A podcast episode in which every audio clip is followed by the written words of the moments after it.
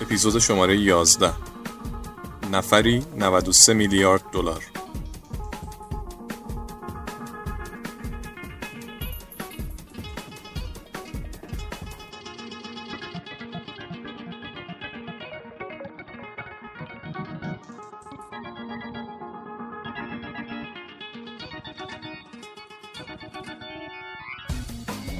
17 مارس سال 1852 میلادی آنیبال گاسپاریس یه اخترشناس ایتالیایی چیزی رو کشف کرد که این روزا توجه خیلی از دانشمندا و مردم عادی رو به خودش جلب کرده. 16 سایک یا سایک 16 سیارکی بود که گاسپاریس توی قرن 19 کشف کرد. اسم سایک رو از افسانه های قدیمی روم گذاشتن روی این سیارک. سایک یه زن هوسران بود که با کیوپید الهه هوس و شهوت ازدواج می‌کنه ولی به دست ونوس الهه عشق به قتل می‌رسه. هرچند که سایک 16 این جرم آسمانی به خاطر موقعیتش توی منظومه شمسی و به خاطر حمایت گرانشی سیاره مشتری دیگه یه جورایی نامیرا شده. بگذریم. این سیارک توی کمربند شهابسنگی بین مشتری و مریخ قرار داره. قطر متوسطش 220 کیلومتره. حدودا معادل فاصله تهران تا ساری. از تیپ سیارکی M شهاب سنگ ها به حساب میاد. تیپ M رو به نوع متالیک یا فلزی اجرام آسمانی نسبت میدن. پوسته و هسته این سیارک طبق مطالعات تلسکوپ های ناسا عمدتا شامل فلزات سبک سنگین مثل کوبالت، آهن، نیکل و چیزهای از این قبیله. و حدس پیشین دانشمندان درباره وجود سایر فلزات گرانبها روی این سیارک درست از آب در اومده. همین امسال 2019 بود که ثابت شد سایک 16 یک سیب زمینی 220 کیلومتری پر از طلا و سایر فلزات گرانبها و کمیاب دیگه است و قرار شده که آگوست 2022 تقریبا سه سال دیگه از این موقع ناسا کاوشگری به سمتش پرتاب کنه که توی اوایل 2026 با کمک جاذبه سیاره مریخ و قرار گرفتن در مدار این سیاره ما می‌تونیم به سطح سیارک سایک 16 برسیم.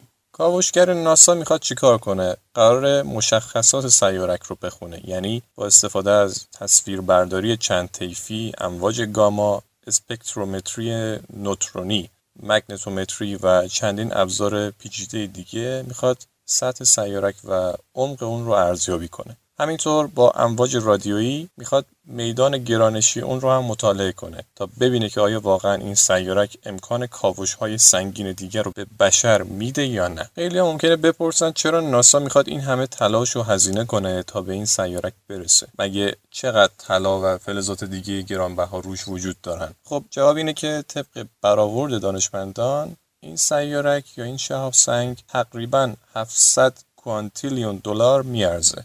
اگه نمی‌دونید کوانتیلیون معادل چیه یه ده به توان 18 است. یعنی یه دونه یک بذارید 18 تا صفر جلوش. پس 700 کوانتیلیون دلار میشه یه هفت 20 تا صفر جلوش. برای درک بهتر این مقدار دلاریش اینه که اگه ما تمام آدم های روی کره زمین رو بشماریم الان حدود 8 میلیارد نفر البته عدد دقیقش 7 ممیز 53 میلیارد نفره. خب اگر 700 کوانتیلیون دلار رو بین تمام افراد کره زمین تقسیم کنیم به هر نفر 93 میلیارد دلار می‌رسه یعنی تک تک ما از وارن بافت پولدارتر میشیم No masterpiece. Hey. Ten bad bitches and they after me. Bam. One bad bitch look like a masterpiece. Uh. Looking for a dunk like an athlete. Uh. Big drip, what you call it? Big drip. Ice chain, pure water. Ice, ice, ice. You got the cab, but can't afford them. Cash. You got the bad, but can't afford them. Give me the beat, I ride it like a jet ski. Hey. Some of the bad bitches, they harassing me. Bad. They like me cause I rap and be with the athletes. athletes. Stop asking me. Uh. I know they mad at me. Nah. Hop in the coupe, then I slide like it's Vaseline. West Coast 6, poach on like a trampoline. خوشحال شدید نه؟ الکی خوشحال نشید. خبر بد دارم براتون. فرض بر این بگیریم که سال 2030 سیارک سایک کل طلای روش استخراج شده و به بازار کره زمین می‌رسه. اگه 2000 سواد اقتصادی داشته باشیم می‌فهمیم که قیمت و ارزش هر چیز بستگی به عرضه و تقاضا داره. مثلا شنوماسه چرا مفته؟ چون به میزان بینهایتی لب دریا داره عرضه میشه و اونقدر هم تقاضا براش وجود نداره. البته البته تقاضا برای شنوماسه توی نیم قرن اخیر به خاطر بالا رفتن ارزش سیلیکون توی صنایع الکترونیک بالا رفته دیگه. یه جورایی شنوماسه میشه گفت نسبت به قرن پیشش گرونتره.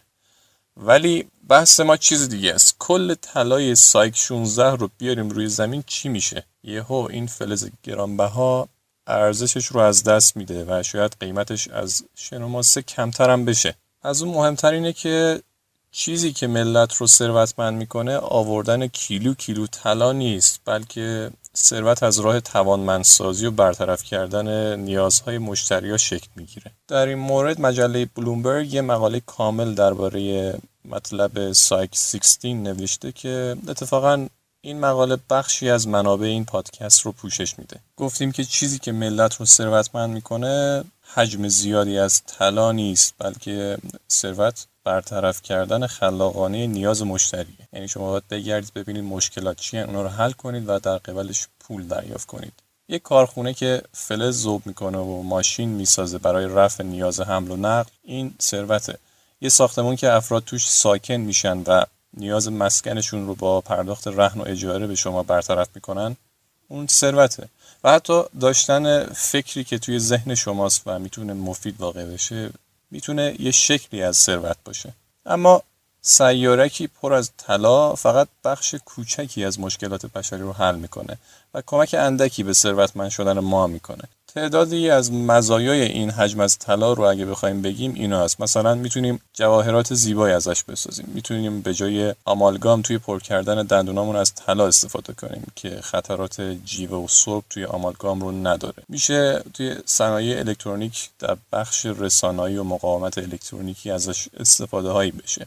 می‌تونیم از خواص بیشمارش توی درمان صنایع و خیلی جاهای دیگه استفاده کنیم. در مورد خواص این موضوع یه نفر توی کامنت های سایت ردیت یه چیزی نوشته بود که جالب بود. نوشته بود به این فکر کنید که نوادگان ما دیگه توی توالت های معمولی نخواهند رید بلکه آنان در سنگ هایی از طلا میرینند.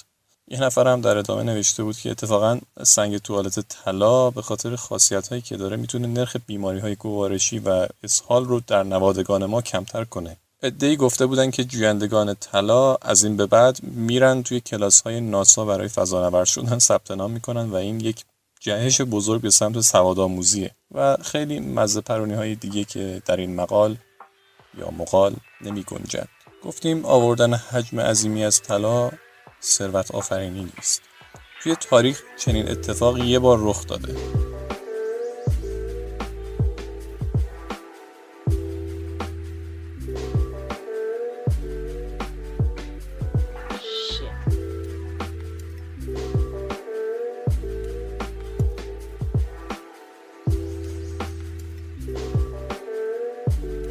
سال 1500 وقتی که اسپانیا آمریکای مرکزی و آمریکای جنوبی رو فتح کرد مقادیر زیادی طلا و نقره کشف کرد. اومد همه اون طلا و نقره های استخراجی و کشف شده رو از آمریکای جنوبی و مرکزی با کشتی فرستاد به اروپا تا مخارج جنگ و فتوحاتش رو به دولت ها بپردازه.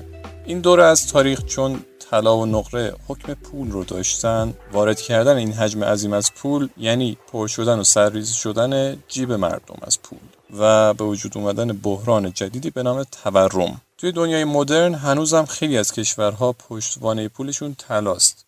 این کشورها که عمدتا جهان دوم و سوم محسوب میشن اگه با سیل عظیمی از طلای سیارک سایک مواجه بشن مسلما ارزش پولشون به صفر می‌رسه. چیزی که توی 1500 میلادی بر سر اروپای غربی اومد. توی کشورهای پیشرفته چی میشه؟ این کشورها چون دیگه پشتوانه اقتصادشون روی صرفا روی طلا نیست زیاد دچار بحران مالی نمیشن و فقط قیمت طلاست که کاهش پیدا می‌کنه. و احتمالا خیابوناشون پر میشه از بی خانمان هایی که سر تا پا طلا پوشیدن. چون قیمت طلا توی اون شرایط به حدی ارزون میشه که کارتون خواب ها هم روی ورقه های طلا میخوابن. اما هنوز اون سوال اساسی اول رو پاسخ ندادیم. اینکه اگه استخراج طلا از سایک 16 برای ناسا نمیصرفه خب چرا اینقدر مصممی که 2022 براش کاوشگر بفرسته. اگه آوردن طلا به زمین کاری بیخوده و صرفه اقتصادی نداره و بیفایده است چرا و چطور ناسا می‌خواد دولت مرکزی آمریکا یا اسپانسرهای خصوصی رو قانع کنه تا برای این کاوش فضایی پول بدن؟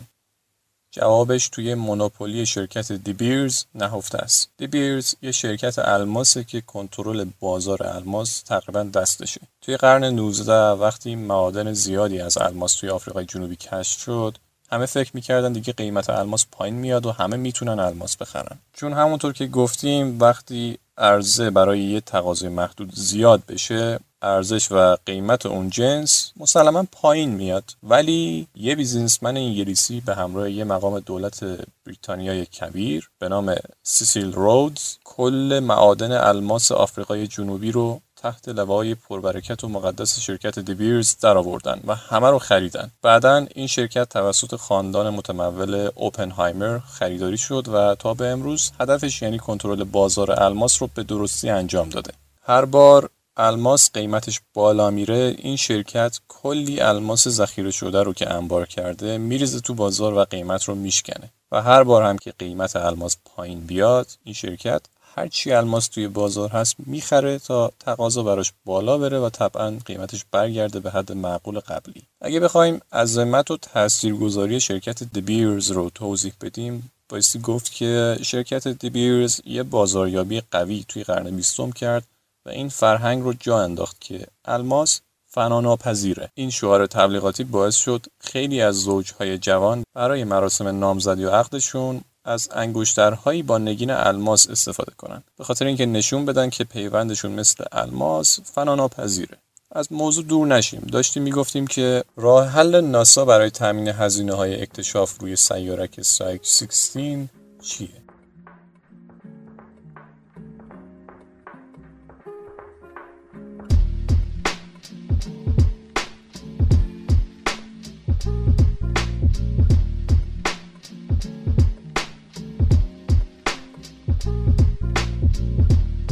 همین دیگه راه حلش همینه. یعنی اسپانسرها رو قانع کنه که از شیوه کنترل بازار الماس که شرکت بزرگ بیرز استفاده کرده بود یه مونوپولی طلا راه بندازن. اینجوری که دارندگان ذخایر طلای سایک 16 باید اول مردم رو با بازاریابی خودشون به سمت خرید محصولات آغشته به طلا جذب کنند. لباس های طلا نشون بدن ساختمان های طلا و چیز دیگه. که البته به خاطر وجود خواص اثبات شده طلا کار سختی هم نیست. بعد از اون باید قیمت ارزی طلا رو پایین بیارن تا همه بتونن برای مقاصد جدید بخرن.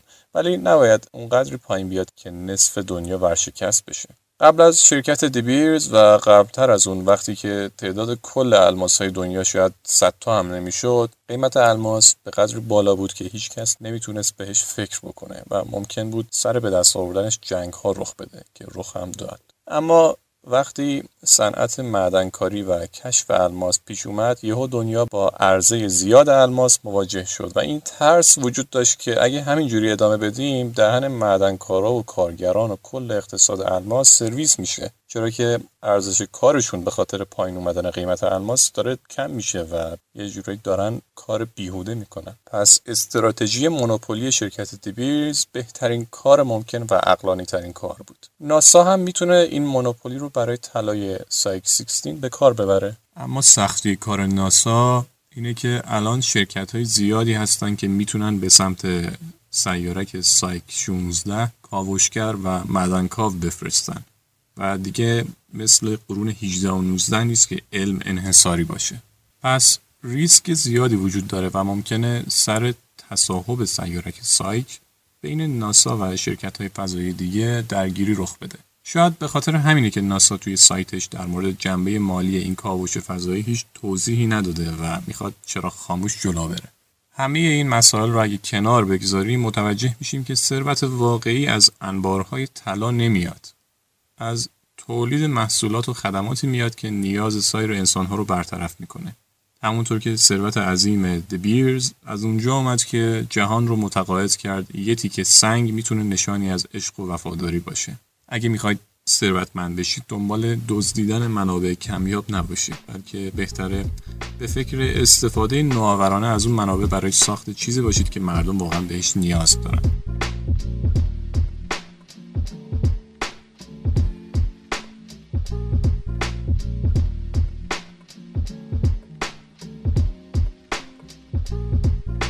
که شنیدید یکی از اپیزودهای فصل اول سایگزم بود. سایگزم یکی از پادکست های تو تاپه توی سایگزم سعی کردیم که از منابع معتبر و مقالات علمی دنبال مطالب جذاب و بحث برانگیزی باشیم که پشتوانه علمی دارن. و این مطالب رو ترجمه کردیم تا در قالب پادکست سایگزم ارائه بدیم. سایگزم مخفف دو تا کلمه است science و ارگزم یه نکته ریز پنج تا اپیزود اول فصل با عنوان سایفان اومده که ما از اپیزود 6 به بعد اسم رو عوض کردیم به سایگزم. همه اپیزودهای پادکست های تو تاپ رو از سایت ما یعنی tudetop.ir می‌تونید بشنوید و دانلود کنید. و از کانال تلگرام at sign underline IR و بقیه پلتفرم های پادکست هم می‌تونید ما رو دنبال کنید. و نکته آخر این که تمامی مطالب مرتبط با هر اپیزود شامل لینک مقالات، منابع و هر چیزی که به درد بخوره توی سایت tudetop.ir هست و می‌تونید استفاده کنید. اونجا کامنت بذارید و هر پیشنهاد، نظر و انتقاد سازنده‌ای که به پادکست دارید رو با ما در میان بگذارید.